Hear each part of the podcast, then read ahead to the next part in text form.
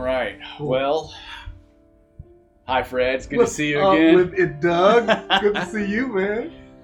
We're here uh, today on a Thursday, and today we're going to be talking about something that's pretty deep and and really important, an important topic for me personally. I think for you personally, and I would also say uh, very important for the um, collective at large. Yes.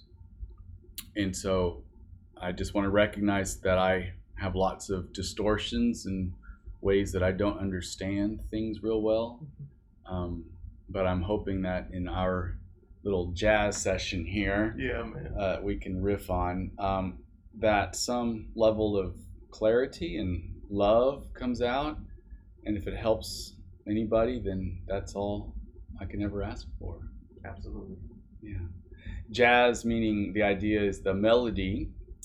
Today we're going to be talking about the topic of disclosure. hmm It's a big topic out there, and uh, and that's the melody, disclosure, and then you and I are going to kind of riff on that. Yeah. Yeah. Sounds good. Sounds like when you said disclosure, it's like some a, a stab, music stab should have been there, right? Dun, dun, dun, dun, you Maybe know? I'll add that in, huh? because it is such a heavy, heavy subject, um, and it's uh, foreboding. mm-hmm. because I mean the, the whole idea of saying disclosure is to say something's been going on, Mm-hmm. you know, for the longest, and I was aware of it. I knew that I know, and I know now that I didn't know, Mm-hmm. you know, and so that that that weird liminal space of I know that I don't know now, but there was a long time of that I did not know that I did not know. Doesn't that get us in trouble? Yes. uh, there's there's there are those who of us who uh, know what we know. Yes. There are those who of us that know what we don't know, Right. And there are those who of us who don't know what we don't know. That's the truth. It's so true. and usually, whenever I'm in that camp, um, I'm the most fervent about what I know Right. and think that I'm right. Right. Yeah, that's when I get into trouble. Yeah. yeah. I think that's all of us. I mean, Yeah. and not only that, that's when if we from that position hmm begin to try to put the rest of the whole world in a frame, whereas the world is so much bigger than the frame that we are trying to put it in. Yeah. That frame begins to break. You know, what do we do at the breaking of the frame? Yeah. uh, you know, I'm sure, and this is just my guess, but people that listen to this podcast or people who experienced some frame breaking, Mhm. uh, you know, they broke out of a frame and found some new people to talk to, right? Mhm. And then it broke out of, or they began to say things that they heard other people talking to, Mhm. and that caused them to break out of another frame Yeah. broke out of another frame and boom, boom, boom, boom, boom. Before you know it, they get to you know something like this, and, and I and I might be completely wrong, but I know that's my story. Yeah. Is that you know ten years from now, if I would have told myself that I'd be talking to another brother uh, about the ideas of uh, disclosure Uh-huh. and uh, you know intelligence that's outside of you know the earth you Uh-huh. know and and uh, the you know the algorithms that move those that are in power to the place of hiding information and, and all of that i was saying man please that's crazy no you know we're just going to talk about you know last week's ser- sermon that you was mean so 10 years ago? Ten, yeah, yeah, yeah, yeah. Ten years ago, I've been talking Yeah. about, you know, didn't so and so just really preach a good message, and, and that's all I want. I just keep it there, Yeah. you know. But then something on the inside was saying, well, if that was good, you know, keep Mhm. on knocking, keep on seeking, keep Mhm. on asking, and you get more. Yeah. And uh, I think that this is just like welcome to to more. Yeah. Well, I'm looking forward to opening up this conversation with you. Um, and I'm hoping that we can both share our stories a little bit Mhm. and then some insights and as to what uh, I'm going to call an integrated or integral uh, view of what disclosure could be mm-hmm. and how that might be different from what seems to be the the more common way to present disclosure. Sure. But I wonder if it might be a good idea to define what we mean by disclosure. Um, what do you think when you hear that word disclosure in terms of the spirituality that you now have? What, what comes to mind for you? Sure. Uh, when I hear the word disclosure, I, I hear, you know, it's to a degree, it's saying in a nice way and not trying to sound super deep with it, but it's apocalypse. You know, the Greek word apocalypse is the word to uncover, to disclose, to to uncover that that's been hidden. And all of the, you know, bells and whistles that come with it. Uh, realizing, wow, certain things have been hidden, certain things have not been known, but they've been here all along so uh, now I'm off of my equilibrium. Now I am trying to remap, you know, my reality. And so when I hear disclosure, I, I think that, and uh, to take it even more on a practical sense, uh, say probably we're in 2022. So, um, you know, six, seven years ago, uh, I was at this place of really feeling that our society, our world, the human experience, I was hearing these type of reverberal echoes that were saying something's about to, you know, disclose, something's about to open up, you know. And I and now I imagine it's probably what, you know, John that wrote his apocalypse and that, you know, all of these people that wrote their apocalypse you know writings in, in the Bible. You were in the Bible yeah. and in sacred writings were trying to uh, trying to articulate. Yeah, something they intuited and saw in visions and archetypal forms. Yes, yeah. yes, yes. Yeah, thank you. Um, what do you see? Let me ask you, Doug. What do you hear when you hear the word disclosure? Well, disclosure is a new word for me. New in the sense that it didn't really come into my wheelhouse until about 2014. Mm-hmm. But um, when I was growing up, I always felt different. Uh, and I remember I had a UFO experience in first grade, but prior to that, I had been really just so attracted to all things UFO. Yeah, uh, yeah. Even as a six year old. Um, and then I had a UFO experience in, in the country, um, in Oklahoma. And ever since then, there's just been this way in which I've always been attracted to esoterica. Uh, yes. Uh, where maybe some kids would be looking at porn when they were in seventh or eighth grade and hiding it real quick when their mom comes in. And for me, uh, it was often the um, just ESP and book little right. books, aliens and and you know paranormal activity that I would just be so fascinated by. Mm. At the same time, I, I've always had a very deep love for the Christian mystical life. Mm-hmm. Um, having had some, I would argue, uh, spiritual visions even early on. Um, and so I couldn't exactly articulate a synthesis on a conceptual level growing up, but I knew I was attracted to those two things. And it wasn't until really in 2013, so I'm going to get to that in a second, when I actually was able to start to move in a synthesis sort of way, and that's what I that, that's the book that I'm been living on or through mm-hmm. now.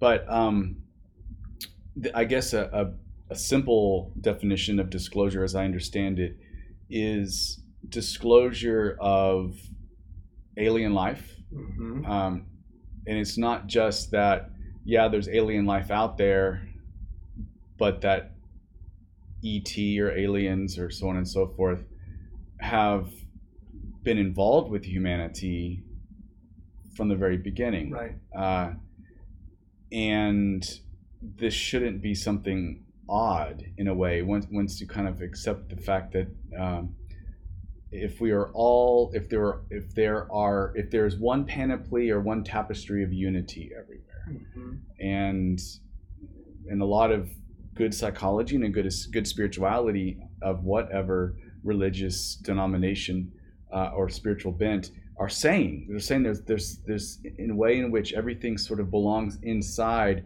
this matrix of unity and union, Mm-hmm. um, then it would stand to it would stand to mean it seems to me is that we are cells in a larger body, and what if that body is cells of a larger body, cells of a larger body, and maybe there's a group over here that's from a different planet and that planet over here, and we're all the infinite creator or God experiencing God's self through um, particular phases of evolution that that is inherent in the the metaphysics of God's own becoming. Mhm. Uh, and what if then some clump of cells, to put it in that analogy, that's on some planet over there, is advanced enough, you know, in terms of more advanced than humans, so as to be able to, from their perspective, which is very normal and natural,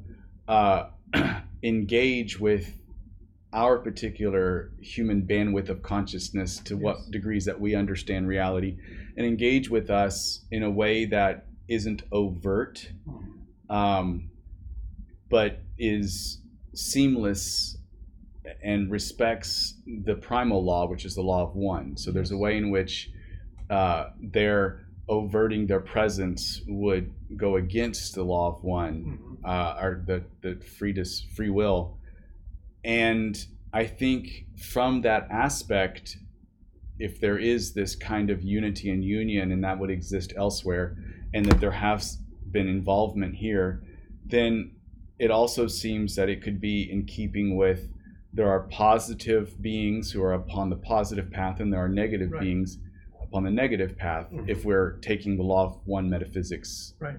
uh, seriously. Mhm. So I think that it's not just the facticity of alien life, um, life in general, but it's also, as you said, um, looking at the macro collective as a unit, the collective consciousness as a unit, Mhm. and saying that that individual, um, in fact, that the Jewish faith would, would hold that the archetypal human, capital H, which is a collective, is called Adam. Mhm. Yeah. Um, the Adam, if you Mhm. will, is just like we are on the individual level, uh, has moments of clarity Yes. uh, and unblockage, and has lots of areas of blockage Mhm. and shadow. And just like on the individual level, for for us individuals to progress and, and slowly transform into more and more understanding of love and then living it out, loving acts. Yes. Just as we do that, then the macro Adam Mhm. or the macro human collective consciousness is also doing that Yes. and we don't heal until we have something uncovered. Yes. And so for me, disclosure is a macro word to describe the what is happening on a macro level, which happens every day in thousands of therapy offices across where, where people are trying to uncover the shadow side and learn how um, our own uh, ways of our worldviews and biases and the way that we've lived out um, on conscious level have been informed by unconscious areas of shadow that have gotten in the way. Right. So really, it's as above, so below, Yes. as below, so above. Mhm. And I think disclosure then um, is the unveiling, the apocalypsis, as you say, and the specific distinction Mhm. that I feel really called to make with disclosure, and this didn't come until more recently in the past couple of years, and I'll, I'll get into the, some of the journey, and I want to hear your journey too, um, is that for most people who are, in, are writing about or giving conferences about or so on and so forth about the topic of disclosure, Mhm.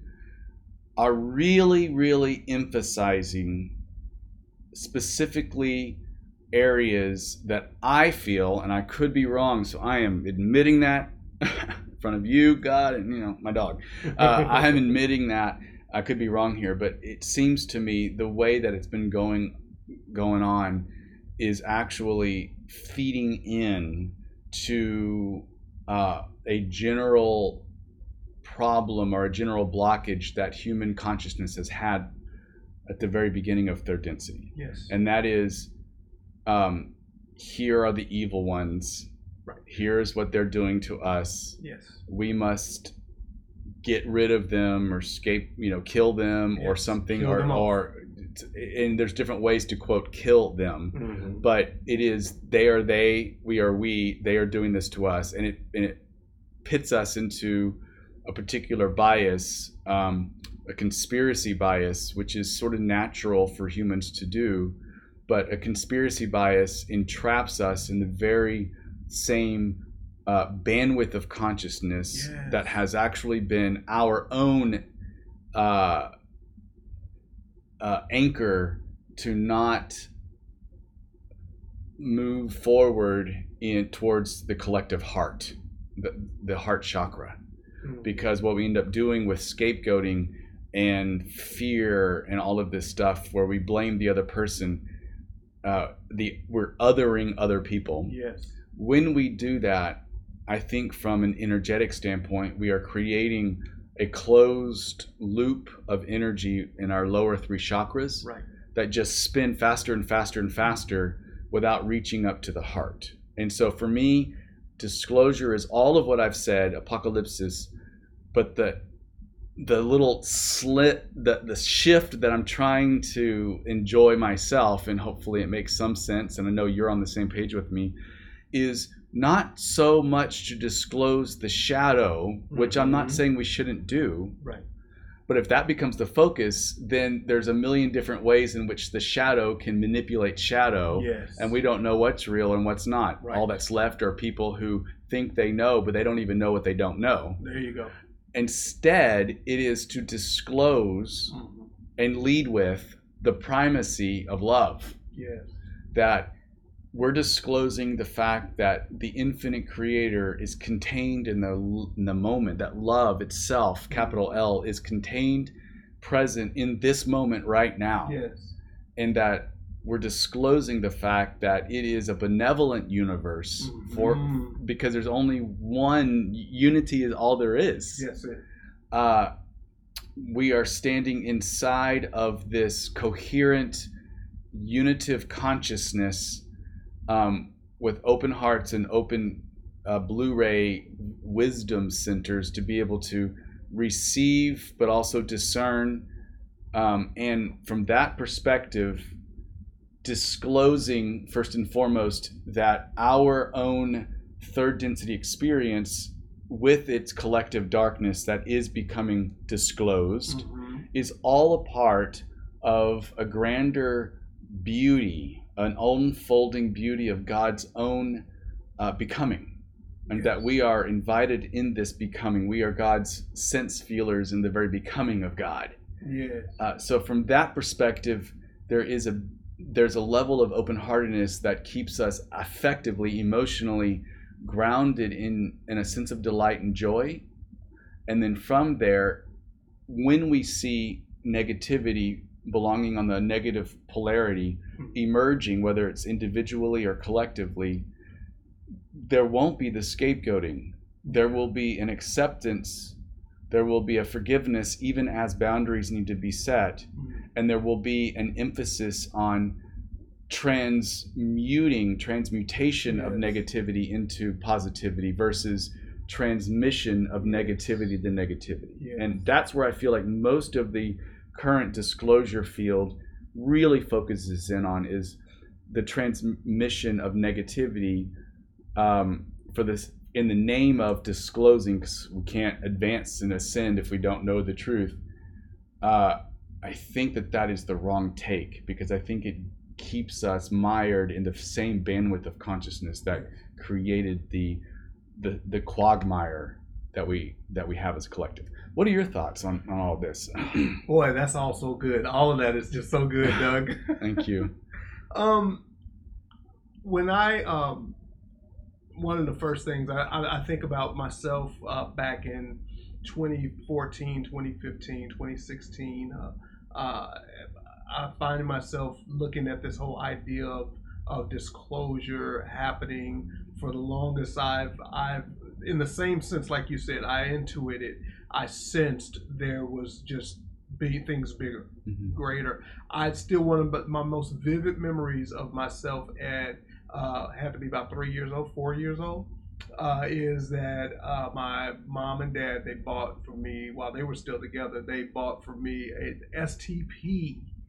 STP was a little car that had the rip uh, the the rip wire. So it was like you put this wire in it and you pull the, wow. the wire out, and it causes the wheel to, to run. Uh-huh. Okay, you pull that wire, yeah, yeah, yeah. and then you put that STP okay, on the ground, yeah, uh-huh. and then it takes yep. off. Right? Yeah, sure. Mm-hmm. And and and I remember being outside, and I was outside by myself, and it was this deep blue and it was two of them. It was a purple STD car and a blue one. And my brother, older brother, had the purple, and I had the blue. And I was playing, and I snuck his purple out because I wanted to race both of them. But of course, you got to pull the, you got to put the thing in and rip both of them at the same time. And so d- doing that for about ten thousand times as a little kid. uh-huh. And for some reason, I, re- I, I vividly remember looking at this blue car and just getting caught in the the color of it and the beauty of it, right? This deep blue color, and then looking up in the big Texas sky. Uh-huh. And and I, I I I to this day remember a verbatim thought that said, "This is a Texas sky. This is big." And then all of a sudden, something just was like, "And there's more." And I just knew there was more from four years old. You really? Like, wow. But there's way more. Yeah. yeah. there's more. You know, and and and from then on, I just having all of these type of uh, encounters with the supernatural mm-hmm. constantly mm-hmm. over and over and over again. Uh, that's just giving me hints, mm-hmm. constantly hinting to me. Uh, and uh, so coming back to the idea of disclosure, one of the biggest concerns that that I have that we have to figure out is how do we learn at the moment of disclosure to sit with it mm-hmm. and to learn to love to just as you said to that that love the, the moment of love being in the moment of love that is the expression of the infinite creator so to sit in that place of love whereas like holding two different ideas or two different polarities of I did not know. I thought I knew, but now I see more. You know, I was blind, now I see. One of the immediate knee jerk reactions is then somebody has to be the blame. Mm-hmm. Someone needs to be punished. Why didn't we all see this? Why didn't I know this? Uh, you know, as opposed to sitting with it, appreciating this new level of light and sitting in liminal space, sitting in yeah. liminal space, and learning to love myself. Mm. So that sense of self, being gentle with myself, because yeah. much of what we're disclosing, um, it could easily jump back to the lower rung, in my opinion, uh, where we stay in the where we stay in the spot in, instead of spiraling up uh-huh. we're just whizzing around like that stp yeah. whiz yeah. we're making noise and we're just because we yeah. stay on a lower level that just says somebody else has to be the blame yep and now i've got to point to someone and i'm gonna you know i'm gonna expose you pants you're gonna get caught with your pants down and and all of that now I can lump all the, the blame on you. You mm-hmm. are the mm-hmm. reason that we are as humans. The cabal. You are the yeah. cabal. You're the reason that we as humans have not advanced. Yep. If you look at that to a degree, all of us have played these roles where we were the ones holding each other back. That's right. The truth is, we are still the ones holding each other back. We are the cabal. We are the cabal. Yeah. All of us. Yeah. And I mean it in this sense. Okay, I'm a man. I'm a black man. Yeah. Man of color. Uh-huh. Okay.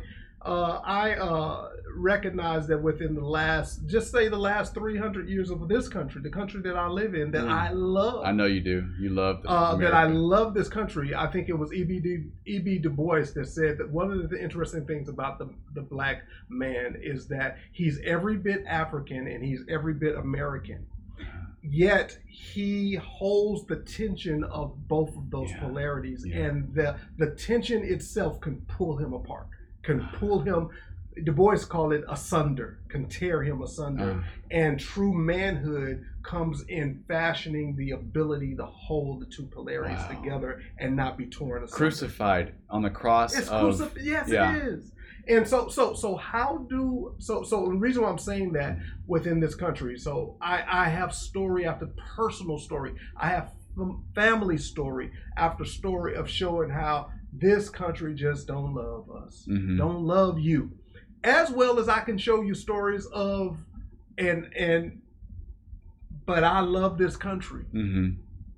as well as i can show you stories of but if i had it my way i'd take over and and that's where it stops because Ah. the truth of the matter is that as a human uh, there was a movie that came out probably about 20 years ago white man's burden Mhm. and this this movie was harry belafonte Oh yeah. and John Travolta. wow. I mean, just you know, Polar opposites Just- there. just- well, but I'm talking about giants Oh, actors as yeah, far as okay, actors, sure. right? And just you know these juggernauts of drama and acting. And Yeah, they- yeah. What they did is they flipped the whole concept. Mm. What if white people were on the lower rung of Ah. the caste system, Okay. and blacks were the ones that were on the higher rung of Mhm. the food chain, Mhm. economically, socially, and Yeah. so on and so forth. And uh, so, so they played that whole thing out, which caused me to realize a, a, a reality is that Yeah. as a human, if I had the chance, I would grab at the chance to advance, just for my own sense of personal, personal survival. I would grab at it. And if I had the chance, if I could, I would punish, I would scapegoat, I would say, anybody else, you lost because you were supposed to lose because I'm supposed to win because Mhm. I'm writing the story. Yeah. History. Yeah. And God is on my side. and God's on my side. Yeah. God loves the fact, you know, and all of that. Yeah. And so, but I'm saying all of that to say my point of disclosure is that when I sit with the ugliness of what I can do and don't try to get out of it, but just set with it, then it begins to work a change in me. Mhm. And that's that point of disclosure. Uh, I- Disclosing to yourself. disclose is self-disclosure There you go. first yeah. realizing I, I, I for years for for years I've worked in schools and we do a project where we talk about some of the worst things that's ever happened to us as humans. Okay. And I've learned something in that, and I've learned this is that when we, for some reason, the way that we are wired as humans, when we sit together and we come together in an open heart session, we're just open to one another, and we've shared and we share the worst human experience that we've personally experienced in that open open-hearted session. We both walk out better humans. Mhm. how is it that i have opened up the worst of my humanity either what i've done or what have been, has been done to me how is it that i can walk away better from it because something changes The power of solidarity. the power of sol- solidarity, the sense of something in my heart that says, I don't ever want to see that happen again. yeah. I don't ever want to see that happen to you again. And then the other person though is receiving that and not scared of it because it's inside me too. Yes. We're in this we're in brokenness, this together. but together in solidarity and at this vul- level of vulnerability, we complete each other. There's a wholeness that emerges. Yes, and we emerge whole and Yeah. emerge better. And Yeah. we realize I'm never going to do that again, and I'm going to fight against Yes. those that would Yeah. do that, and that would hurt those that you know from from from what name the issue that we've been you with that we've used as a scapegoat. Mhm. Now, to me, that's the beauty and the magic of good disclosure. And when I say good disclosure, Yes, what I there mean is a disclosure that goes beyond just just that that bottom rung of Yep. now I got to find somebody else who's been doing something wrong. Yeah. It's your fault. Yeah. You know, it's The your reptilians, people, those pesky reptilians, lizards. They've been doing something wrong. Yeah. Until I realized I got a little reptilian blood up in me too. Well, we have the reptilian brain, I the have first a one. reptilian blood brain. Yeah, so yeah. I, I, I have a tendency Yeah. hit my knee and will my leg jump? Yes. You know, eh, uh, there you uh, go. Uh, uh, uh, Yeah. Who was it? Shakespeare said, "Prickers, will we not bleed?" hmm You know, it's this, and and so how do you get beyond that of realizing, uh, okay, we've been playing a lot of this game against ourselves. hmm So how do we set in that? hmm Sit in that till we see greater light, because the only reason why we could see the shadow hmm is because the light has gotten brighter. hmm Good. So we could either start running after the shadows and start pointing, at Which I think is where a lot of the disclosure we are. is. Yes. Yeah. or we can sit still and say, "Wait a minute." The only reason I see shadows is greater because there's greater light right here. Yeah. Let me sit here until the greater light comes. Because what's greater than all of the shadow is the light that's being Yeah. cast. That's my concern about Mm. disclosure. When it comes to disclosure, let's just both open it up. What about the disclosure of UFOs? Okay, so last year, the United States, the government, they say, okay, we're going to do this disclosure symposium. We're going to talk about it. We're going to talk about it. We're going to bring it all open. Let's do it. We're going to bring it all open. And what they can't. They end up with an eight-page, you know, report that just said, yeah, since about you know the seventies, some people have been saying some stuff, and what we're gonna do, let's just call. We're not even gonna call it UFOs anymore. We're gonna call it what UOAs or UAOs or whatever the case. It's like, so so so once again, to me, that is us again just saying, oh, we're not ready yet. we're not ready choosing yet. choosing the yeah ch- ch- uh, f- chosen denial. Yeah. Um, you know, I'm just gonna weigh in on some things you said there. It, I, you really, uh, thank you. That was beautiful. Um, I resonate so much Mm. with what you're saying, and um, I grew up white, very conservative household. My I grew up listening to Rush Limbaugh with my dad. I mean, I Mhm. didn't understand politics, nor did I like his energy. But I mean, that's what my dad listened to. you listen you to. know, so you uh, conservative Catholic, Mhm. uh, and I'm very grateful for the traditional values and piety that I learned. And, you know, I, am still fed by those things. I love the Mhm. smells and bells of, Yeah, of man. ritual, Yes, sir. uh, and and so I'm, I look back with eyes of gratitude for the containers, albeit narrow, that they were. Mhm. Um, and then I went to Nicaragua for two years, which changed my life uh, with the Franciscan priests and brothers. And what I found there in the Nicaraguan people was um, that what I thought, how I thought I knew Christianity, Yeah. or how I thought I knew the world at Mhm. 21, Mhm. uh, did not apply Mhm. especially you know Catholicism, did not apply in the experience of the Nicaraguan people. Yes. And and what I really learned was that I went there down there as a missionary, and really I learned I was the student, and they were ministering to me, Right.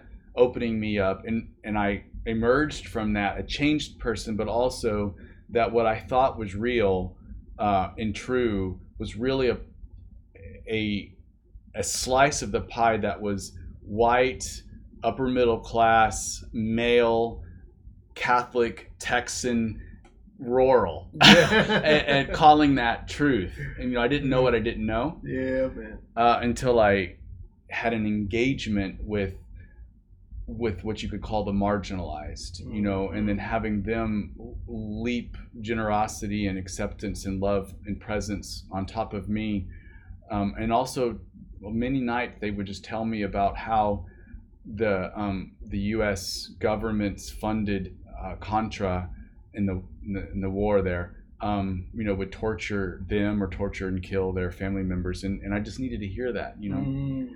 So I, I came from that. I went to graduate school uh, at Boston College and got a master's in theology and a master's in clinical social work, and y- you could say that that would belong on the pendulum swing of the progressive, you know, in terms of arch conservative to progressive. Right.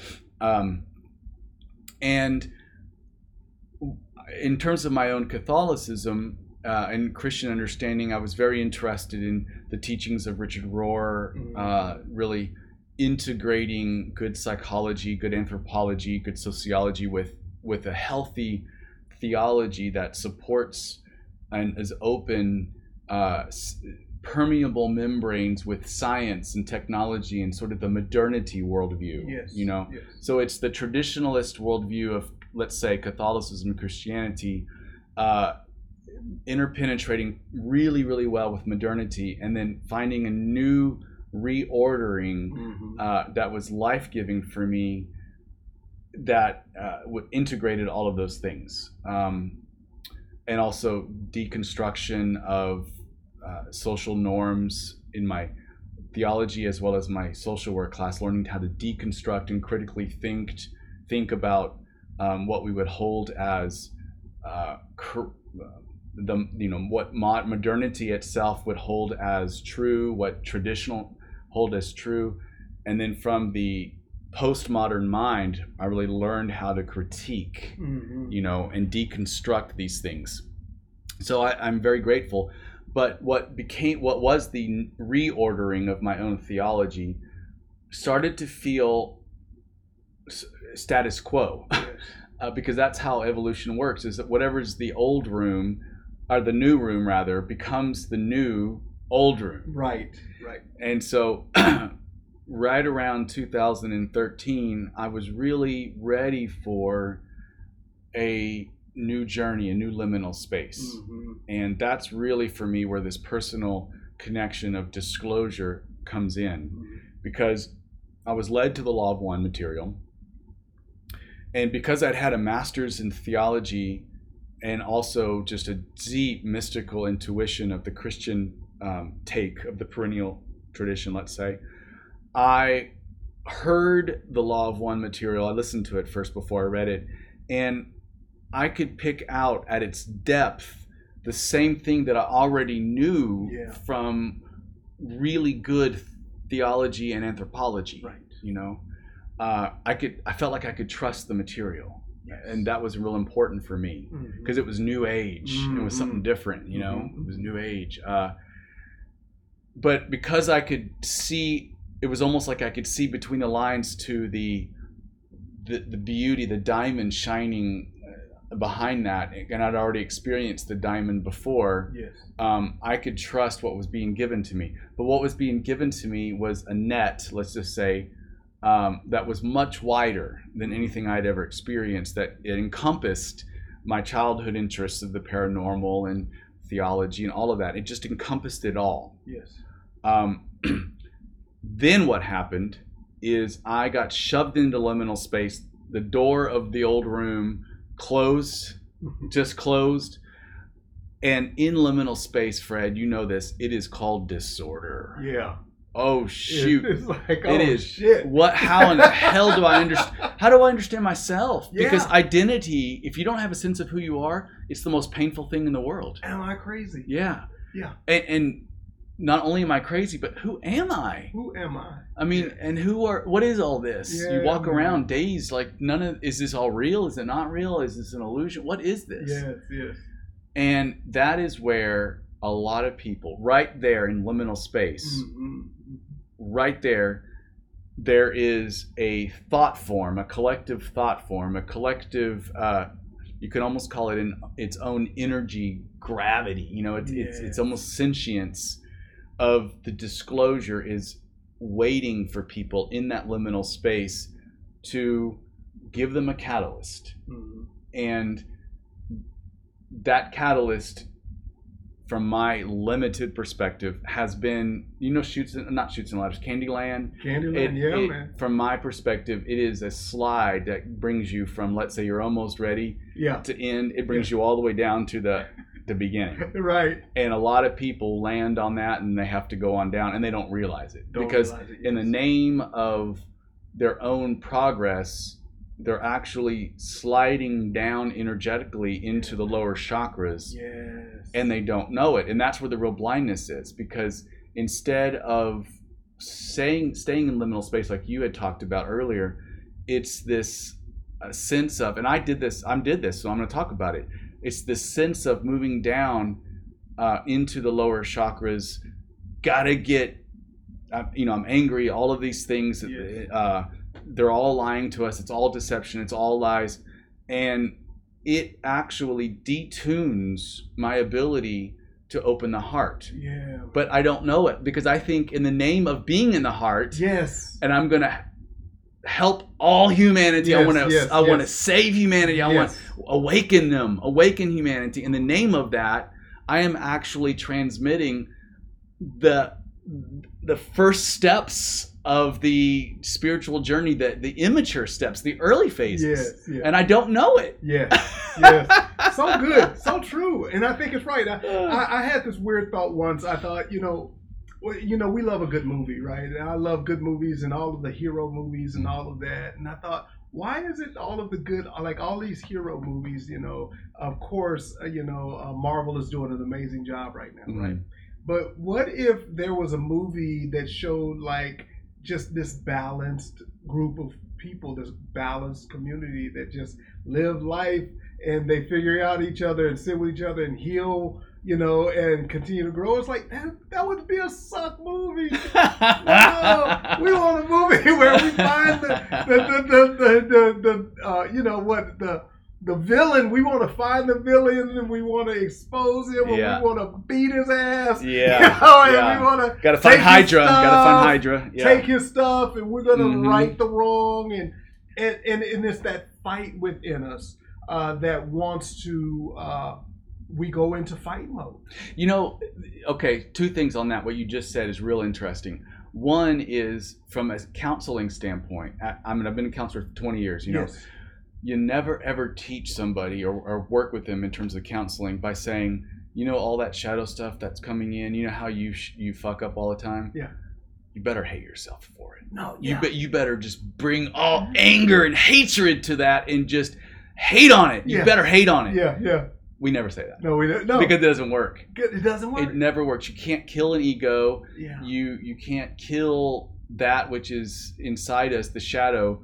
You have to treat it in a different way. So there's a way in which you do quote fight it or it's you're in spiritual warfare, however you want to call that, but you define warfare in almost exact opposite from the early stages of spirituality. The early Mhm. stage of spirituality is you, me, fight Yeah. because we have conflicting stuff Yes. demon angel whatever it is angel sure, demon Sure. but the the higher levels of spirituality the higher levels of psychology is i'm going to fight this through acceptance hmm understanding there's a certain level of dying to self certain level of surrender there's a detachment that is not saying i'm detached and running away. There's a there's a detachment of i'm going to keep one foot in, on this because it's it's a fight worth fighting. Yes. but I'm also going to keep one foot in the eternal now because that's going to ground me and they feed off of each other. hmm The the source and summit, the eternal now, this love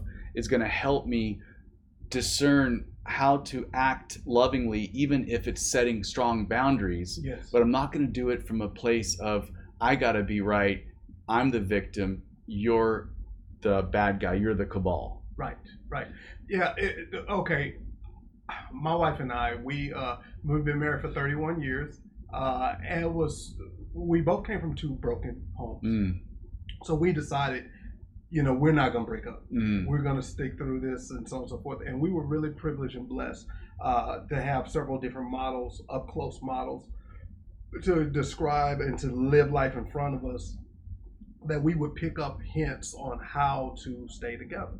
Okay, one of them was my uncle and my aunt that led me to Christ and discipled me. They were married for 65 years, and so we, you know, I saw I saw that. Uh, my wife, she had several people, majority folks from her church that she saw, you know, babysitting their kids and saw how they did life together. Uh, I had another mentor uh, that was a very famous white evangelical uh, that's wrote a lot of books and I've traveled with him for years and I saw kind of how he I was able to kind of lift the curtain, peek into his life. This is how you you know your date nights and this is how you talk about your wife. This is how you talk when you're around her and so on and so forth. So I started picking up those habits. Mm. And it got us good ways. In fact, about 20 years we were really good. About 25 years, and we hit a wall, right? And I remember going to counseling, and the counselor telling us, "What your problem is is you guys are really good at fighting." Because we had never fought for 20 years. I mean, we have disagreements, but most of the time, you know, I realized she was right and I was wrong. I had to figure out how to just get with it, get with her program. No, so I can keep on going. But no, but uh, you know, it's like we figure it out and we go on. But at that 25th year, it was almost like the the 20 year old the tools that we had used for 20 years no longer worked past 20 years. Wow. Or they would work, but it was like a dull axe. Yeah. It was a dull axe. It would just it would be so hard to work to the point that as we're working it, we'd get tired of trying to work it Mhm. and just opt out of working it. And so the, the counselor told us, he said, you know, so what's happening is that you guys are fighting, but you're fighting wrong. You're fighting to win. And your sense of win is either you win in your camp as a husband or you as a wife, you win for you personally. And nobody's fighting for the marriage. Wow. You guys are fighting each other. There it is. That's it right marriage. there.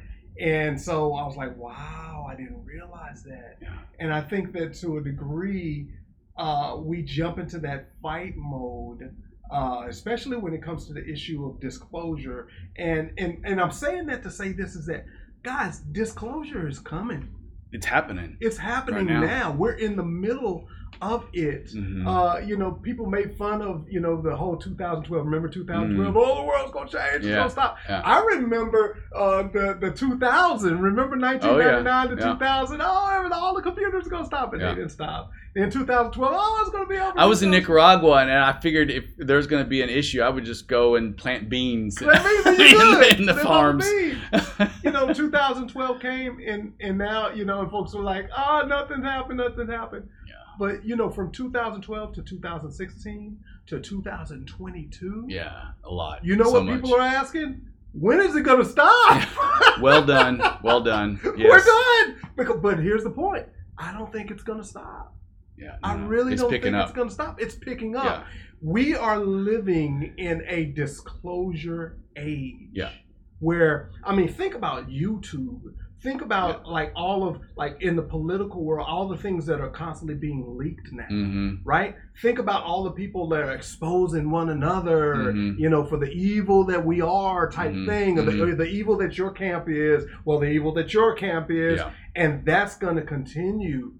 We could either go back down to that lower level of, like you said, energizing those first three chakras of I gotta fight, I gotta survive, I gotta reproduce more like me. to- In to the name of being in the you. heart. In the name of being in the heart, Yeah. and my heart really gets into it, not knowing that it's really the lower chakras That's because right. my higher self is saying fight for the marriage Yeah.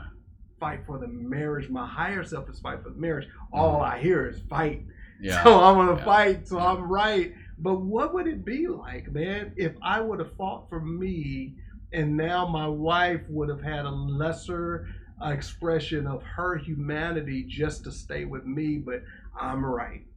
Or what would it have been like for her to win the fight? Yeah. and then I lost and dampened down my sense of Who weight. I. I feel this about this situation, Mhm. but just to stay with you, Mhm. then that's a lesser marriage. The marriage didn't win. Well done. Yeah. the marriage didn't win, and so. I mean, when I'm saying the marriage, I think about from spiritual implications. You know, we talk about the marriage supper of the Lamb, the fulfilling. You know, did us have us Christians ever ask a question? We we come close to it and then we just walk away from it as if we're blind, as if we're blind to it. But when Jesus is talking about the marriage supper of the Lamb, this this great mystical marriage that happens, and when we look at his prayer in John 17, he's talking about post marriage, what's going to be like after the marriage. What happens in the marriage?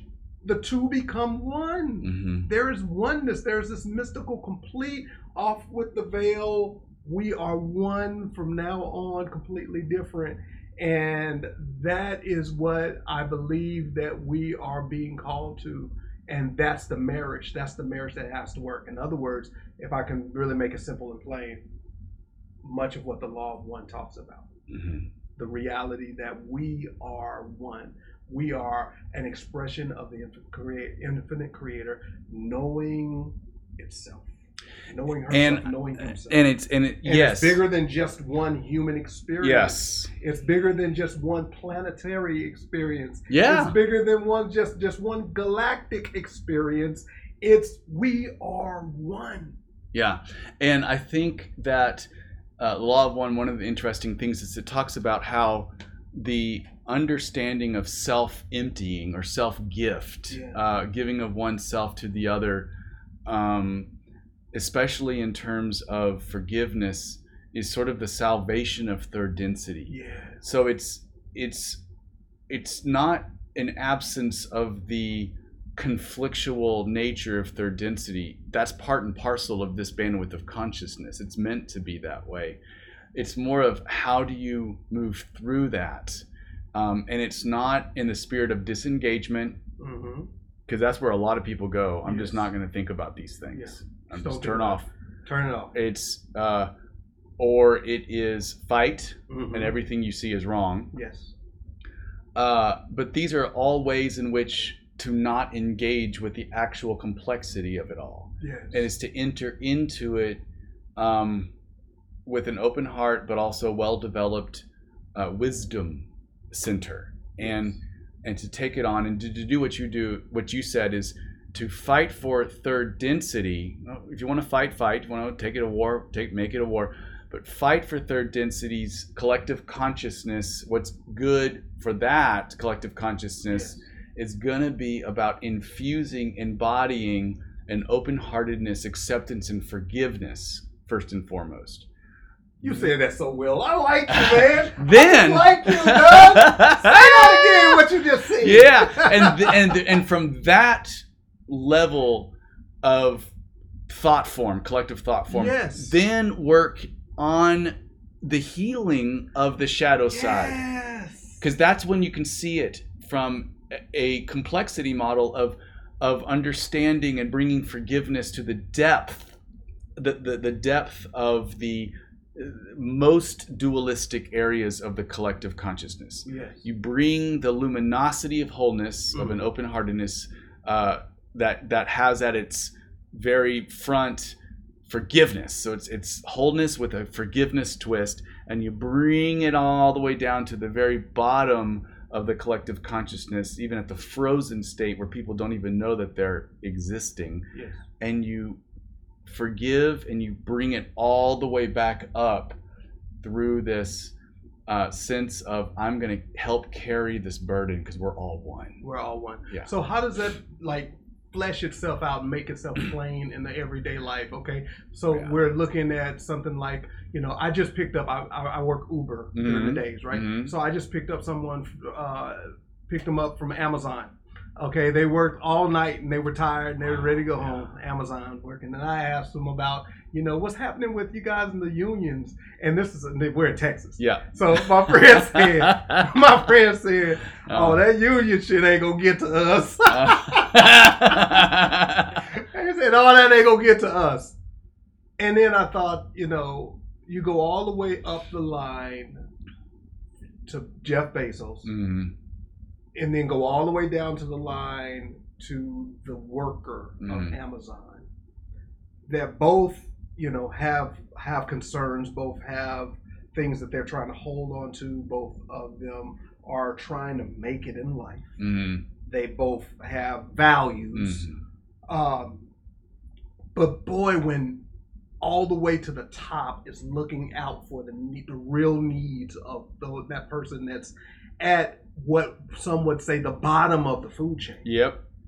but treating the bottom as if you are one with me. Well, you are. You're my toe. You or are you're my toe. Yeah. I want what's absolute best for you, Yeah. not just so you can make the head look great. No. Okay, but I realize that this little small toe, this little pinky toe right here, this little baby toe Yeah. right here, this little crooked baby toe that nobody thinks that they see that's important. I gotta love it. if it is not healthy, Uh-huh. the entire body can't walk straight. Well done. The body Yeah. is off balance. That little toe is Mhm. important because it it gives strength to the next toe. Bob Marley died- Strength, Bob Marley died from a, a gangrenous toe. a gangrene in his toe. yeah. Wait, the same guy who gave us such a profound idea that we still think about it. One, one of his lyrics that he said, until we see each other's color of their skin as no difference as we see the color of their eyes. Mm-hmm. Until we see that the color of a person's skin is no different than the color of a person's eyes, until we see that, it's going to be war. Mm-hmm. Yes, that song. It's going to be war. Yeah. We're going to continue to war it with one another yeah. until we realize that's no difference than the color yeah. of eyes. So I want to I want to riff on what you just said yeah. because uh, I earlier I had said that there's two things that I have noticed that um, uh, I'm what I call warfare disclosure, the sort of the more common way to understand disclosure. Mm-hmm takes on disclosure, and one of them is this sense of we've got to kill the bad guys, we've mm. got to um, expose them, and you know mm-hmm. root them out and whatnot. And I'm not saying there's not a place for um, a, a, way to set boundaries mm-hmm. that that is helpful. Yes. Uh, because as above, so below. Mm-hmm. So the second thing I wanted to bring in and see what you think about this is what does the human body do when it has a cut? So I have a cut on my mm-hmm. arm, mm-hmm. and bacteria yes. gets in my body. Mm-hmm. Bacteria is considered a foreign, dangerous, you know, something to be doesn't stopped. work within this loop system. No, no this closed system. This, I need I need to do something about that. Right. So who comes to the rescue? Who are antibodies? The antibodies, yes. the white blood cells yes. Come and they surround and they do what they do. Yes at, a particular way that they do it mm-hmm. uh, to fight off for the whole organism. Mm. So we need to honor that too yes, in yes. in the whole understanding of disclosure. Mm-hmm. But here is an interesting piece that I was thinking about is I wonder what it looks like from a physical standpoint, a medical standpoint. I'm not a doctor, mm-hmm. but is there such a thing as problematic uh, white white blood cell problems? Mm-hmm. And I googled it, and of course, that's what leukemia is. Mm. So when you have too many, or a, right. a too many, too many attacking, yes, uh, too much energy of yes. attacking, yes. it turns into a kind of cancer, yes, or uh, the autoimmune diseases, the where, where the body starts to attack. Yes. So from my perspective, uh, discl- the disclosure movement at large, mm-hmm. uh, if it doesn't move to a higher level of consciousness, yes. that from that, it's actually going to feel like it's going to be people who are really into it are going to have to move in it almost 180 degrees uh, from from their energy that they're doing now. So it's going to feel like a dying to them. But if we don't do that, then what I'm seeing right now is that we are perpetuating a type of le- global leukemia. Yes yes. a, a, type of MS, uh, you know, a, an autoimmune disease yes. that's collective. Absolutely. That will actually keep us lame or right. or sick. Yes. In the name of fighting the infection we hope to fight. Yes, in the name of fighting the infection, it, then it gets just always into fight mode. Yes. And so now anything that's moving, I got a reason to fight it. Yeah and if it doesn't yeah. look just like me, mm-hmm. doesn't sound just like me. So, but that's where you ask, you know, the Pauline uh, uh, uh, logic. He says if the whole body were a toe, would it be yeah, a body? That's right. So, so if the whole body were a white blood cell. Yeah, good. So if the whole body was just pointing out the, all the disclosures and all yeah. the things that's wrong, yeah. when can we start looking at okay, how do we embody? Because if I understand what the white blood cells, what they do is they come in and they surround and embody enclose, they swallow up. That's why I love the ancient Greek concept of resurrection is a swallowing up of Ooh, death. this is good. You swallow it it's up, swallowing up inside me, inside, and me. you transform the and negativity to it. oh, yes. brother, right? yeah, I'm there. Last, yeah. last time that we got uh, together and we were talking about good. the situation with the police. Okay, uh-huh. we were talking about defund the police. Yeah, and I set up and thought about that because at one moment that I was talking to, about, to you about it, I said we don't want to get rid of the police, and I kind of stumped because I was at a, I was like, ah, but what? What I do, we want? What do we want to do? Yeah, and, yeah. and I sat with that for the last couple of days okay. and we've after we talked about yeah. that and i thought what is it that i want to do I, because i do want to get rid of the the bull crap yeah. okay i do want to get rid of uh-huh. the wrong I do want to get rid of those that insist on not growing. But more than what I want to do that, I want to embrace the human police, Mm. the cop. I want to embrace him and say, grow, excuse me, I'm going to be ugly in this. You do it. Grow the fuck up. Yeah. Grow up and see my son, that's a 24 year old black man, Uh, as your son. yeah. Would you ever, ever disrespect his humanity? Yes. You would not disrespect the humanity of your son. You would not even think. You would think terrible of someone that would think about possibly disrespecting the humanity of your daughter of your son. I have a son, and we've made a social contract that you are our white blood cells in our body of our community. You are the ones that's going to protect. Oh, it that's beautiful. we we agreed to this. Yeah. What I need you to do is wise the fuck up. Be a good white blood cell. Yes. Wise up and know how to detect what's not good and what's bad and what can be changed. We gotta train if you 'em. embrace it. Yeah. If you embrace it, if you pull it in and say, "Look, I know," I and, and and try to help find that humanity in that person. You can find the Yeah, humanity. it's in that always person there. instead of just resorting to being lazy. Uh-huh. Be- Resort, and this is, mind you, this is a human situation. Yeah. All of our, our, our, our human brains, they, they say that when, when I write my, the first time I ever write my signature, okay, it takes a whole lot of brain cells to figure out how to write my signature. And then when they measure my brain cells after I've written my signature 50 times, it takes way less Uh-huh. because it's become a habit. It's become a program that I automatically put in Yeah. what we have done and this was my argument with those in you know uh, the situation with police Yeah. is what folks have done is lazily adapted and adopted programs that says oh that's a person of color that's a black man got to be up to something bad. So i'm gonna i'm gonna hunt him down and watch him go through this housing unit. He's you know jogging in the houses and i'm gonna go hunt him down and i just know Yeah. he's gonna do something bad. Now he's operating out of fear so it's like but the, i read those fear moves as you are guilty therefore so boom the program's taking us off. Lower chakra. lower chakra. That's Yeah. all lower chakra work. Yeah. whereas the heart says okay i gotta embrace let, let, let me get close. So in other words don't come away from me. Get closer to me. See the real me.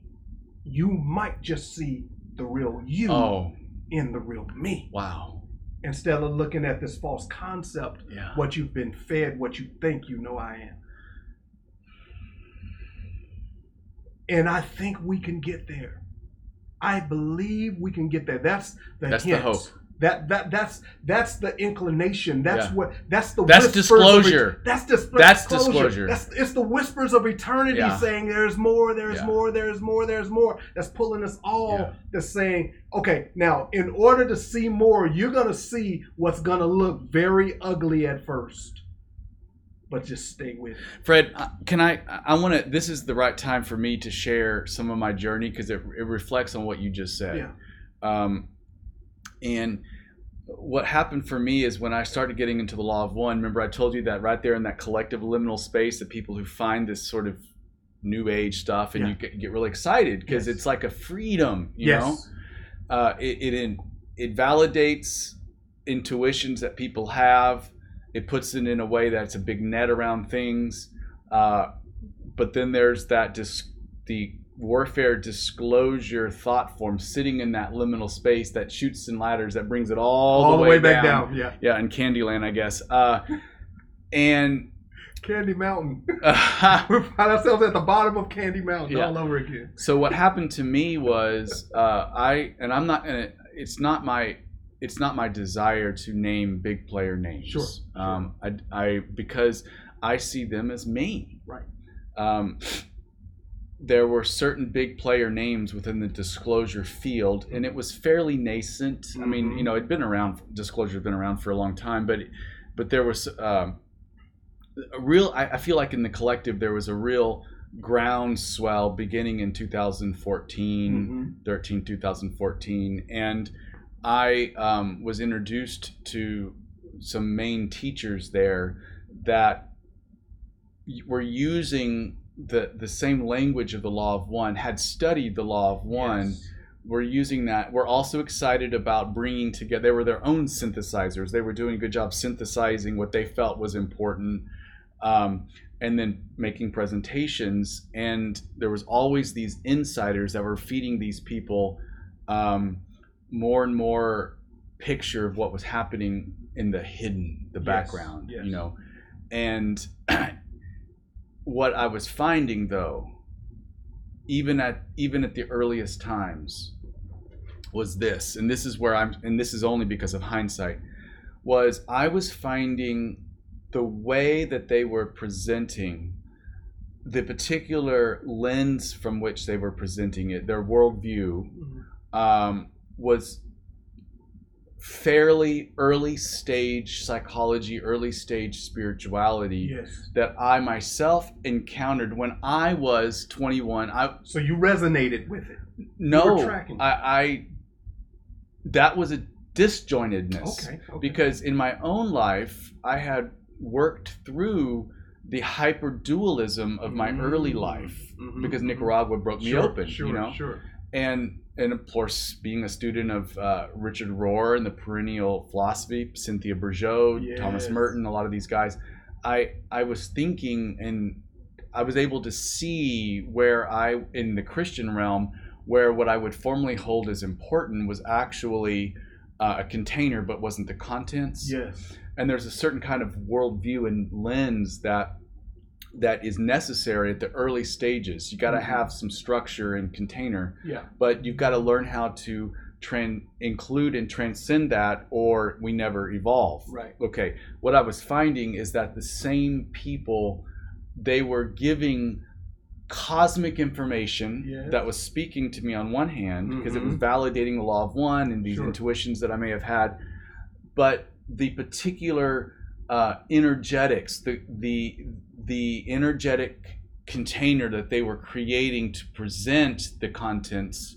was early stage spirituality, early stage Mm. religion. Yes. The good guys, the bad, The guys, Us, them. the reptilians, Yes. the the whomevers, the um, the, cabal. blue, the blues. The yeah. Yeah. The that we are here. avians. I'm sorry. Uh, yeah, and it was it created in me a real disconnect because I'm in liminal space. Yeah. You understand at this point, and I've had to suspend some of my religious sensibilities to like accept things like reincarnation and uh, you know some things that were troubling to me Sure. from a doctrinal position Right. in the law of one. Right, right. So there's a certain kind of open-heartedness and open-headedness, open-mindedness rather, Mindedness, to yeah. hold space for the unknown and allow it sit with it long enough to kind of hopefully form a synthesis, but it's always uncomfortable. Sure. Because I was in that space and then I had this whole thing of the disclosure thought form that was hanging out. That was I was on the slide, baby, going down. Uh, I, in the name of being open-minded, I felt like I had to suspend Mm-hmm. um, what I already felt was a decent journey of more dualistic to non-dual Mm, thinking Right. in other parts of my life, and I and it became an incongruity that I could not overcome until I had a really deep depression beginning in 2019. Mm, okay. But what ended up happening to me was I got involved with some of these bigger players Mhm. uh, in the disclosure field. And what they were presenting and giving out as true and all of this, not only did it affect me at a dopamine level, so I was Sure. sort of waiting for the next drop. Oh my God, the disclosure. And, Yes, you know, yes. uh, I was interacting with people who, on one hand, they were very interested, very like me, interested in the cosmic understanding and mindset of things. Right. Uh, but on the other hand, were very similar to the people in terms of their own worldview that I had associated myself with when I was 20 Right. uh, given the earlier stages of of uh, emotional maturity as well as spiritual maturity. Mhm. And what I found were things where I started to just couldn't put it together, and Mhm. and this is where I, I started. This was my exit. So I, I really entered into the disclosure understanding at 2014 Mhm. and got real involved. Yes. Even even helping in some of the bigger players, Right. you know, and emailing and all this stuff. Um, to where around 2017, I started my exit strategy, and it was a long one. Mhm. Um, and then 2019, I, I, I just pivoted and went through my real dark night of the soul. But one of the, the there are two things that I remember very vividly that I said this is this is no longer something I can be a part of. Mhm. The- the- It's not just unhealthy uh, in terms of its psychological wherewithal and Mhm. spiritual wherewithal, but um, it is the it is exactly the opposite. I feel like what the world really needs. Right. And the two things that finally triggered me uh, one was everything that I saw emerging in the quote mainstream media that was more progressive, Yes. that was especially affirming, let's say, the rights of marginalized people, Mhm. people of color, Mhm. LGBTQ, um, women, all of these things, the women, Disabled. all of this Yes. they were quickly packaged up within the disclosure community as creations of the cabal Yes. to divide. Yes. And so, and, then These are these are tools to divide, and these these folks don't even realize they're being used by the cabal. yeah, yeah, Yes. uh, or they're leaders of the cabal, uh, wolves in sheep's clothing, and then there would be a, a rudimentary discussion of racism Mhm. that would say, well, racism was created by the cabal. yeah. uh, to keep us divided.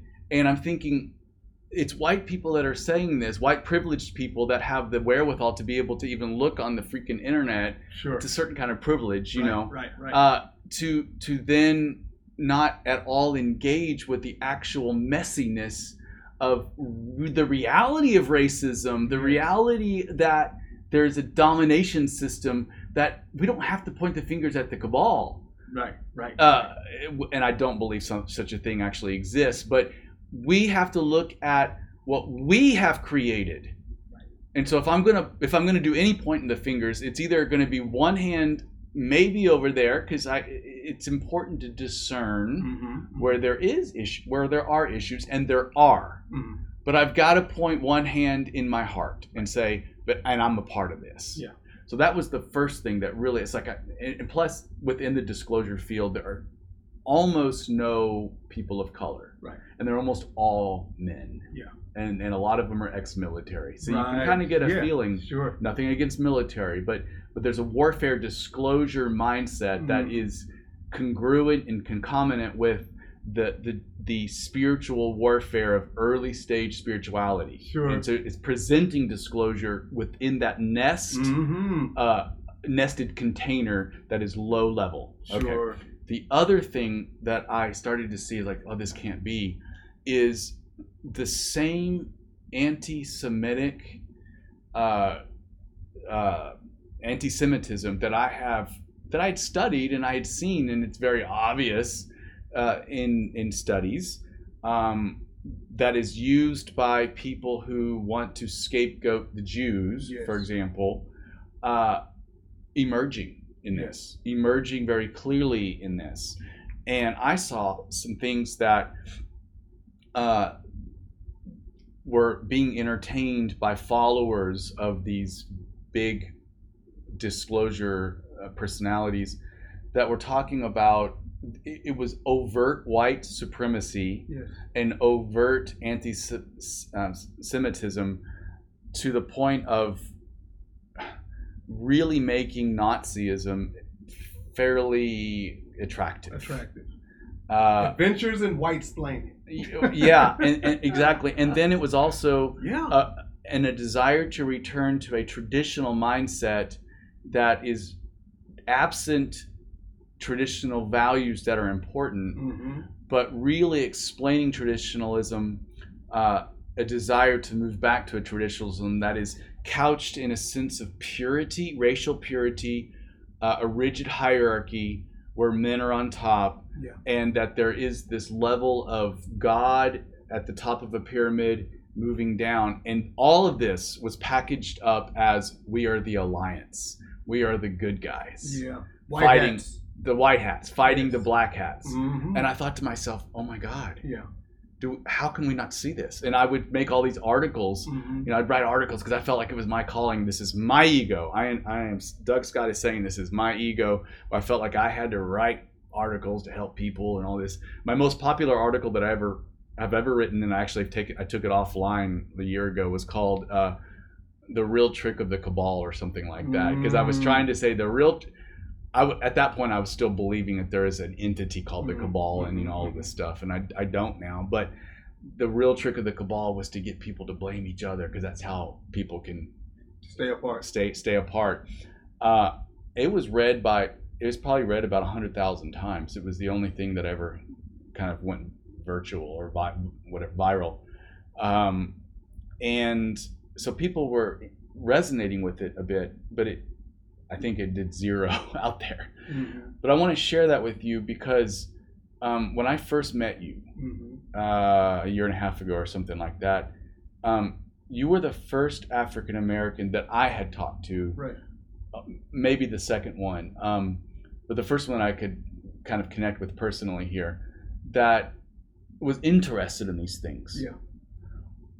And you and I had a conversation about our issues with the whiteness and the white privilege Mhm. and all of that because right around black lives matter is when, when you and i met how the disclosure community was just absolutely tearing that apart calling it a cabal Mhm. psych op and all of this stuff Right. um, instead of s- seeing disclosure as an avenue to say yeah black lives do matter Right. uh, we have to privilege black lives matter black lives because it is almost the salvation of white people to privilege the black lives. It, Yeah. There's an almost a way in which we It's- have it's, to take It's my argument. Come Yeah. closer to me. come closer to so me. So you can see we are one. that we are one. And what have I done to you? Yeah, yeah. And and and and and grow from that. Yeah, Don't- together. Grow from it together. Yeah. To where we we we have to walk away from this painful place. Yes. both of us together realizing one uh, as a white man i will never one do it again nor will i give any credence or allow i won't turn my head the next time it's done That I hear it done. yeah that i hear it Yeah. done then too for me as a black man Uh, I have to walk away also saying, okay, I am committing to one, never allowing it to continue, uh, but also not giving in to the go along to get along.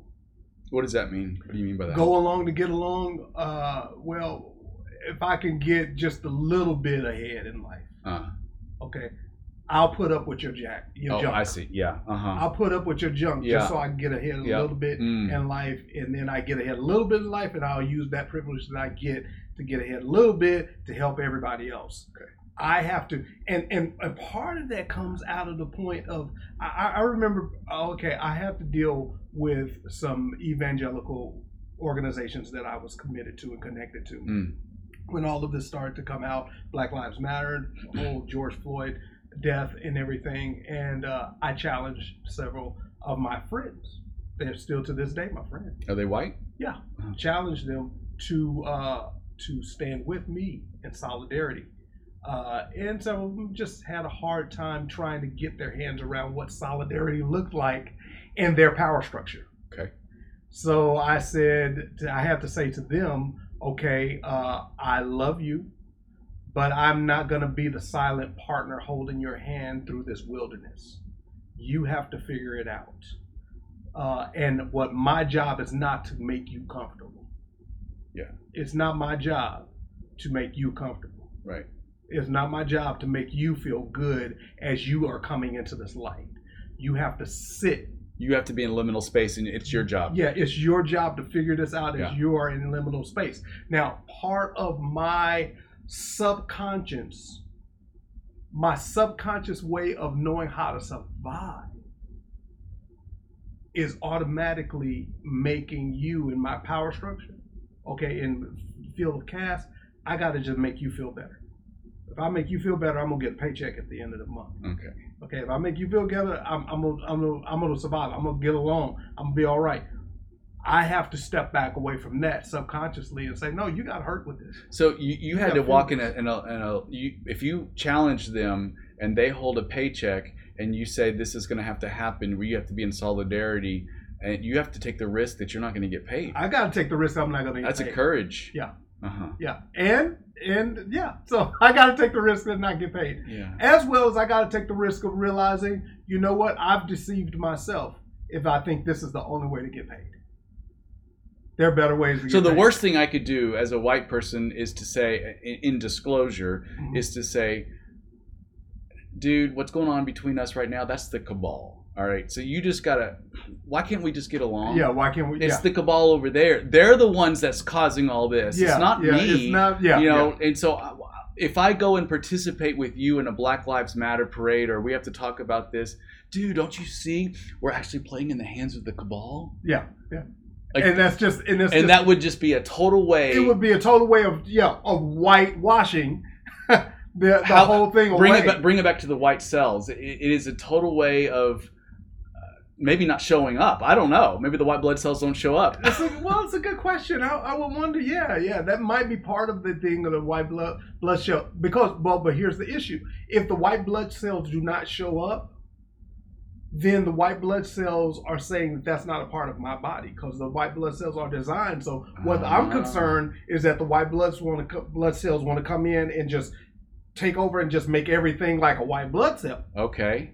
It just wants, you know, just uh, I, I want to, I, I want to just come on in, and you're not really hurting. Let me explain to you what's going on, and and I and I have to say to folks, no, you don't understand my pain. Let me explain to you what's going on from my life Experience. experience, Uh-huh. and you need to sit with this, and you need to sit with it, and as you come out of In the name of our relationship. in the name of our relationship, you got to sit with this Uh-huh. and you got to let this affect you. And if you let this affect you, you would find develop levels of solidarity that may not sound, may not be comfortable for the whole, for the whole evangelical world. It's uh, another way of saying it is. Uh, I heard somebody say this, and I thought it was really good. And I'm, I'm going to tell who it was. It's Rob Bell. He talks about Oh yeah, Rob he talks about wisdom, general wisdom. hmm He talks about punk wisdom. He calls it punk wisdom, like punk rock. Yeah. Uh, and he talks about general wisdom is almost like the wisdom of the crowd. And the, uh, so so you got all these school of fish swimming in, and when the school of fish they get their quote unquote sixth sense and they all turn okay because they may it must be a predator right here so we all have to turn together. It's safe to be in the crowd in that school of fish to turn because that predator might be coming. I feel the vibration i feel it and all the school of fish turn at one without anyone saying it's just the wisdom of the crowd. And he says there's always this one this one little minnow this punk wisdom is saying no that's not it's got to be something else. I must I, I must investigate it. it it's not what we all think it is and so it goes off. Now here's the thing what if part of the predator's job is to throw the wisdom of the school of fish off by throwing a deceptive hit over here so everybody turns what if they're turning right into the mouth of Into the mouth of, an, of the real. of the real predator Uh huh. Whereas this little this little punk wisdom, this little one fish, this one little tadpole says, "No, I think I Okay, gotta but see." Fred, I'm going to interrupt you right there because Yeah. somebody who's into warfare disclosure is Yeah. going to say that's what I've been saying. What I'm saying is that all of the things that are people are just getting fed and, and they're believing this shit and they're going right into the mouth of the cabal. yeah, I, I had I had a young man that's uh, a good friend of mine uh, that said a lot of that, and this young friend of mine was white, male, and 20 years younger than me. hmm And so I told him, I have life experience. Like what you're hearing is you're here, you've heard on a couple podcasts, you've heard on the news, and you've put together out of the framework of your, you know, 30 year old life experience, which I don't discredit. But you got to understand that with that experience was, you know, Echo chambered. echo chambered. it was it Yeah. was it was couched in a certain level of privilege oh yeah. you know and and and it was told to you in a certain way that you actually frankly like to hear and like to eat and so you took it in Yeah. and just digested The it. biases were well set. The biases were so well set. Whereas I have life experience that I can show you where I've been done wrong, Yes. and I can show you over and over again. I'm not deceived. I'm living life. This is my life. Yeah. And it's not just my life. I can tell you of my uncle and my cousin and Mhm. my other, you know, relative Mhm. and my friend and my neighbor and my community. I have story after story. You have concept after concept. I have real life experience. Yeah. And let's so now let's sit with the both of these and let's see which one as uh, let's see which one truly wants the true light comes to light like to turn this whole thing around turn this whole thing Yeah, around yeah. like this okay uh, probably about four weeks ago uh, at the end of easter i did a sermon and I and I did a sermon. I was invited by my friend to preach a sermon. And I, I love preaching. I'm a preacher. I love Yep, preaching. So I did a sermon called "Standing in the Dark," and it was about Mary. Mary, after Jesus, in John the twentieth chapter, Jesus rose from the dead, and the scripture says uh, that Mary, early in the morning, it says, while it was still dark, she went to the tomb and discovered that the, that was there, or, or the stone was rolled away. Jesus wasn't there. She ran to Peter and John, a place of comfort. They found out. They run back to the tomb. They kind of look in and they see that nobody's there. And then what it says, and it's just interesting between verses 10 and 11, to me was what stood out. Okay. Because it says that, like, they saw that Jesus wasn't there. They did not have a full disclosure, revelation of the fact that he must be raised from the dead. So the men just went home. He wasn't there. Something's wrong. I don't get it. I'm going home. And they just went home. But then the 11th verse says, But Mary stayed there in the dark, weeping. She stayed in the dark. And so my whole sermon was around just this moment. And I asked the people to be Mary, standing in the dark. Have you ever stood in the dark, being uncomfortable, being afraid, realizing that your mind is starting to make up all of the shapes in the dark, that you're trying to figure out the shadows? Like, this is this, and this is a monster, and this is that. But she stayed there crying and stayed in the dark. And it's something about standing in the dark. And my whole point, what I was trying to say in the sermon, is whatever is your hardest part in life right now, don't run from it. Don't demonize it. Turn around and face it and sit with it In the dark. in the dark. Because over time, because what was the next scene was that the dawn, Mhm. the day star was arising. Jesus appeared. The angels appeared and said, Why are you crying? The first question was, Why are you upset? You're in the dark. But everything is okay. In fact, it's better than what you think it is. Because you didn't get the dawn until until you decide to sit in the dark. in the dark. You got to stay in the dark and Yeah. stand in that dark. You may be crying in that dark. You may be all of a sudden saying, that's a monster and that's a gremlin and that's a, you know, a cabal. hmm All right? But stay in that dark because the first question is, so why are you crying? Which is the implication. It's a great question. All great questions do have answers to them.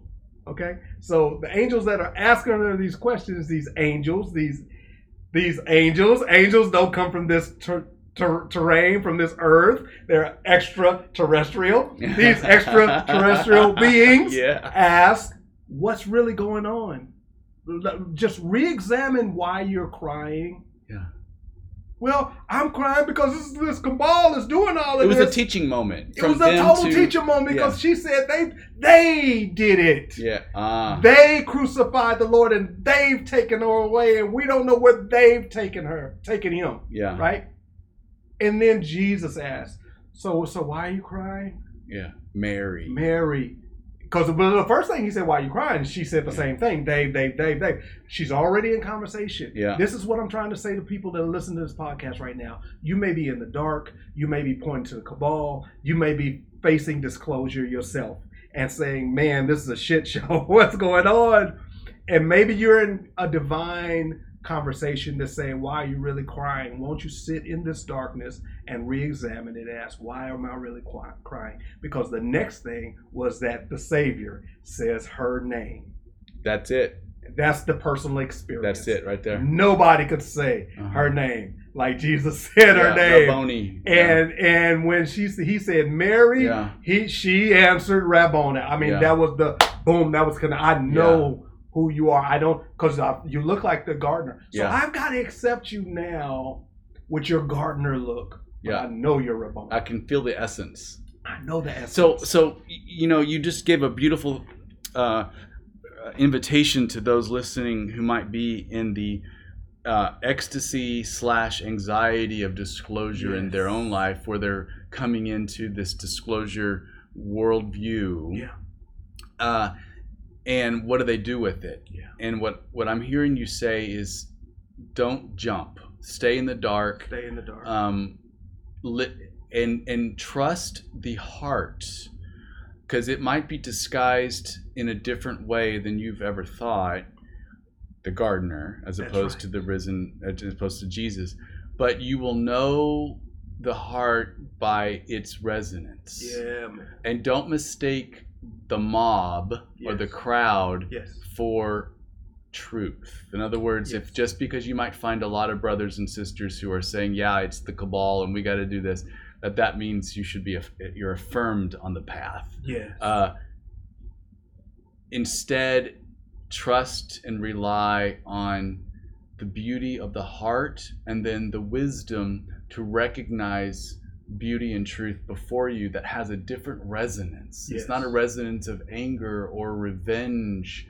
or payback. Mhm. Uh, it's it's a resonance of well, what did Jesus have on his hands? Even as a a resurrected body, Jesus is always portrayed with wounds. With wounds. So you're gonna not look for perfection. You're not gonna look. You're gonna look for the messiness of life, including all the things we got to deal with as a society, the, right. the right privilege, and That's right. and and all of this. We've got to look at that, but that looking of it, staying in the dark, does bring us to the dawn, and that is resurrection. That's resurrection. That's ascension that's ascension. it's not a matter of I've just got to shield up. I know one of the um, big ones right now, the big leader, one of the big leaders of disclosure, on their website, it's it's uh, I think it's Ascension TV or Ascension.com, and Mhm. right there, front and center is to prepare for ascension. You've got to, and there, I don't know, maybe there's ten different things, Yeah, but a lot of those things that of the nine out of the ten, I'm making this up. I don't know if it's Mm. if it, I can't remember, but nine of the ten is going to be something about some level of self protection. You Yes. got to guard here. The energy vampires are going to be there. Uh, you've got to inform yourself about how the cabal is destroying your life and all of the the evils that they've done, and you've got to do this and you've got to do that, and it's all in this. It's all couched from a, a fear based Yes, zeitgeist. Uh, Yes. uh, the the container of the contents of this movement is fear and anger and the uh, revenge and repay worldview, and that is what keeps us there. That's what keeps us there. And so, if my argument here, and, I, and yours is too, is ascension is not about uh, raising our vibrations in the name of not engaging reality. Yes. For me, ascension is about including the messiness that's here in me and in you and everywhere, and actually descending more. It's it's incarnating more. The the path up is actually the path down yes, and it in. is. Yes, it is. It's it's more of a movement of more incarnation here, really sitting in the dark, Mhm. uh, in the liminal space, knowing that I don't know and I want to know, yes. and then that actually begins a true ascension because it will be encompassing the heart and the wisdom to know how to discern, but you won't be needing to put all of these energetic vortexes around me or this, this fear-based us and them instead it's going to be like the white blood cells i'm going to engulf it Yes. and then digest it and transform it inside me Yes, yes. And who knows, the white blood cells I mean, they don't have to multiply and become so big bad because they can become the next monster. Yeah, of course. That's leukemia. That's leukemia. it becomes the next monster. Yeah. I got one of my closest friends. They often they talk to me, and there's a a, a, a saying that's kind of going out there in the world right now, talking about the importance of peace. But it says like this: protect your peace. Dude, you got to protect your peace. You got to protect your peace. People come around you crazy. Look, you got to protect your peace. I turned my friend the other day and I said, you know what? I don't have to protect my peace. My my peace actually protects me. Oh, say that again. My peace actually. I don't have to protect my peace. My peace actually protects me. What I have to protect is my perception of how close the peace is. You know, Ra says that. Ra and the Law of One. Yeah.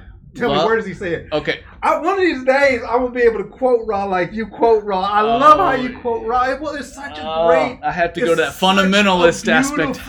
yeah. Well, that well, isn't that great how we learn? Like yeah. we learn how to ride the bike. Yeah. Like I, man, I was like I knew how to quote some King James. Now I can quote the King James version for you.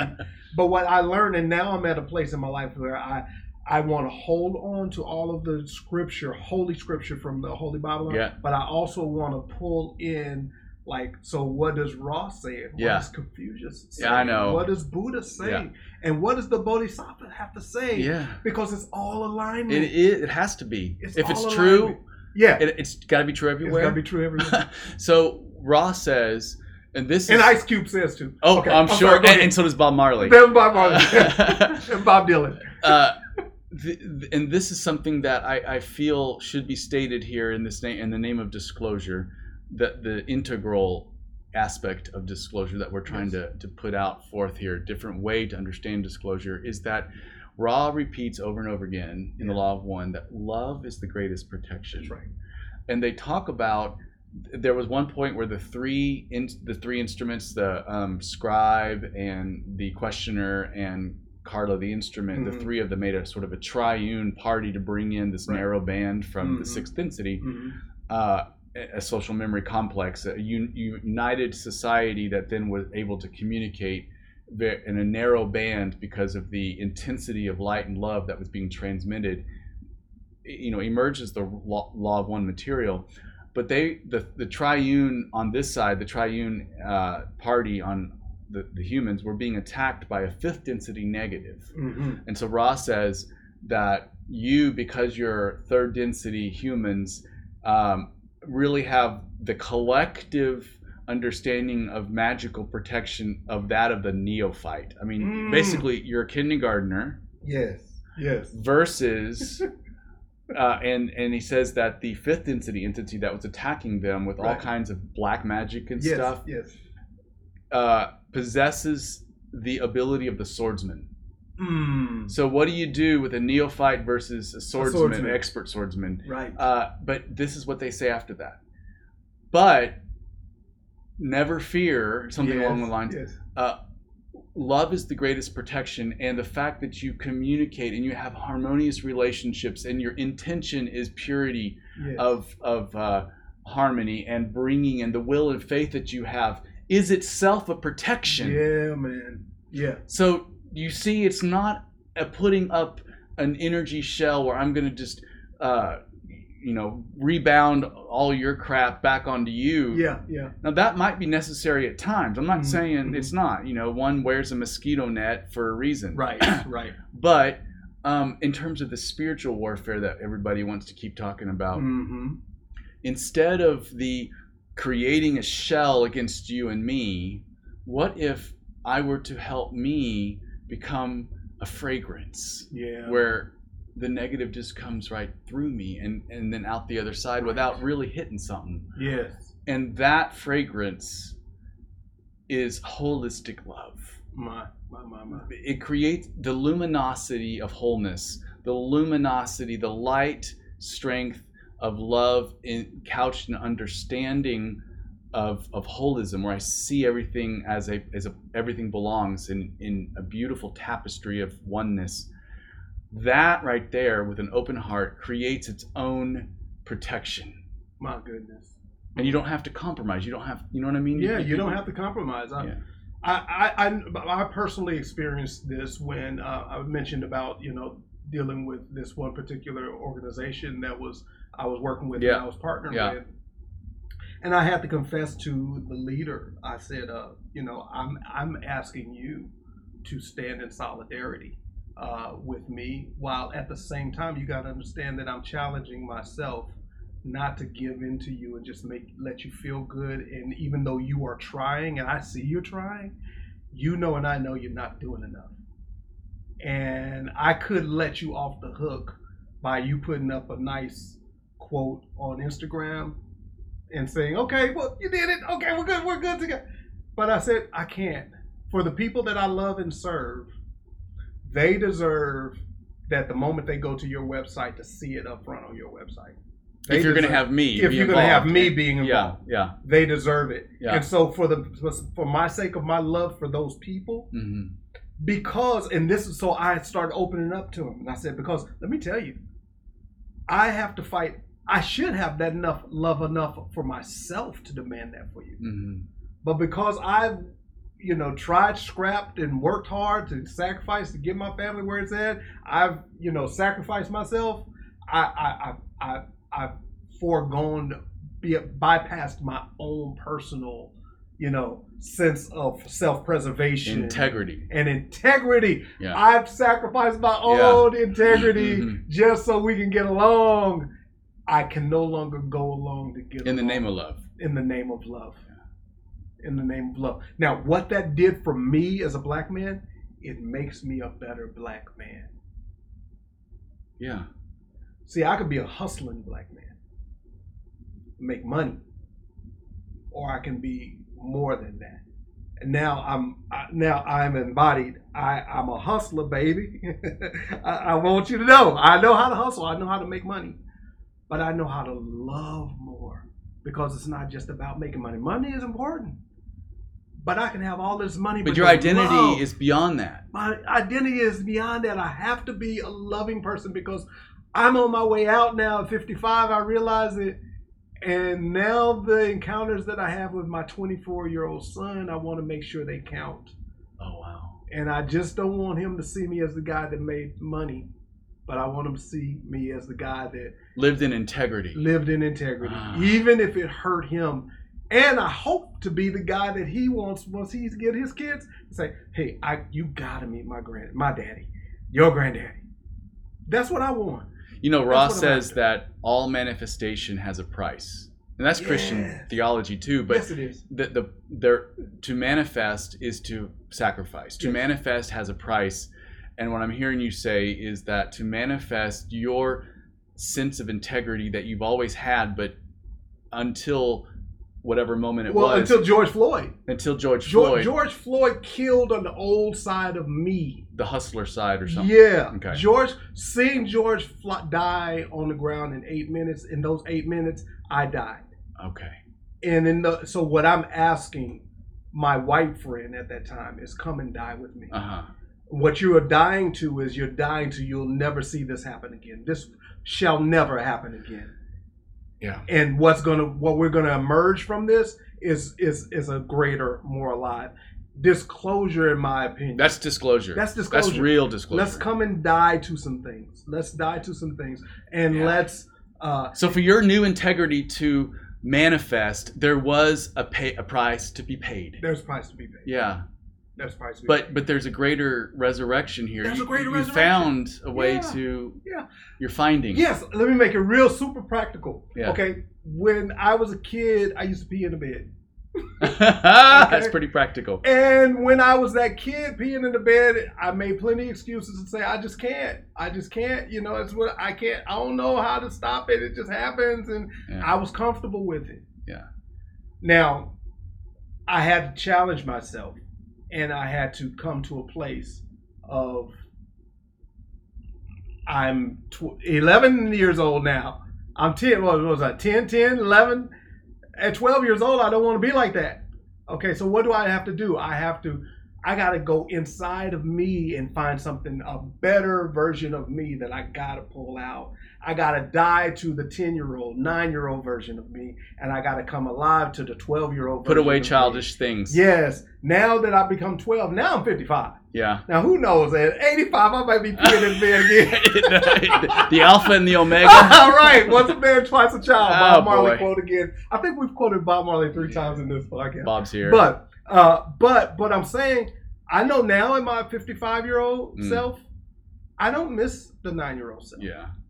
I don't want now. If the nine year old self got a chance to talk, it may say, "This is not fair. I want to be. I want to be again. I want to." Well, but what were you being? You were comfortable laying in the bed and not getting up yeah. and going relieving yeah. yourself.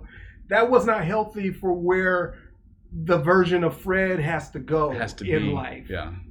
Now, now that I could have been the 12 year old version of me making excuses for a pissy smelling body everywhere I went. And just say, well, it's everybody else's wrong. You, it's just your fault. That's you just right. got to get with it. Yeah. I'm just going to be me. I'm, I'm keeping it real. Me. Yeah. Or I could just say, I got to die to that. God, that's so wise. And I have to die to it, and I feel better. Yeah. It was just, it was time for that to die. And that's the thing right there is what we're asking, I think, Fred, is it's time for the revenge and repay yes. mindset to of, die of, of, the human experience of the human experience of the human collective yes. individually and macroly to die to die and in its stead to what needs to rise to be reborn is this sense of like the white blood cell embrace the negativity. Yes. See it, digest it, transform it on the inside, and do that by engaging. Yes. Do the uh, work. Do the work. Yes. And when that happens, we rise. Yes. Ascension happens. Yes. And it won't be an individual, this is a white magical thing where I got to do these kind of things and put up all kinds of tra- energy shields. It's going to be actually almost breaking down the shields. Yes. in the name of love, let's connect. Let's connect. and we don't have a need for shields. We don't because, because love is its own protection. Me, I'm not going to hit you. Hol- holis- holism is its own protection. Yes, it is. We oh, got to end. We got to end. This is beautiful. this was so fun and and life giving for me. Thank for you. Me as well, man. Yeah. Thank you. And we hope that uh, everybody in this uh, that's listening and, and connecting with us, and you are you are with us. Uh, the eternal now is happening. So whenever you listen to this, your spirit is a part of this. We just ask that you are blessed, um, that you take from our engagement here, our sharing, our self gift to each other. You take from that what you need and then incarnate that in your own life in some way. Fred, is, is there a way that you can offer a final blessing? Sure. The pastor that you are. oh, Lord, have mercy. Uh, if we could all take a deep collective breath, if you could just, wherever you are, pull in as much air as you can and just realize that as you're pulling in that air, realize that you are pulling in at least 10 sextillion molecules of air, oxygen, nitrogen, all of the gases you're pulling in. And every one of those molecules, as it circulates through this earth, as you breathe it out, just realize that those molecules are traveling all over the around the earth. And so every molecule you breathed in you've breathed in at least one molecule that every other person on the planet has breathed in and breathed out in the history in the entire history of the world that any human that has been on the planet or will be on the planet has shared in that one experience that you just did. We are all one and in that oneness, we bless ourselves. We accept the blessing of the infinite creator. And with that, we say, Amen. May it be. May it be. Amen. Thanks, Amen. brother. Amen. That's beautiful. Oh, we got oh, the run in our mouth, Lord. have mercy. We're 239.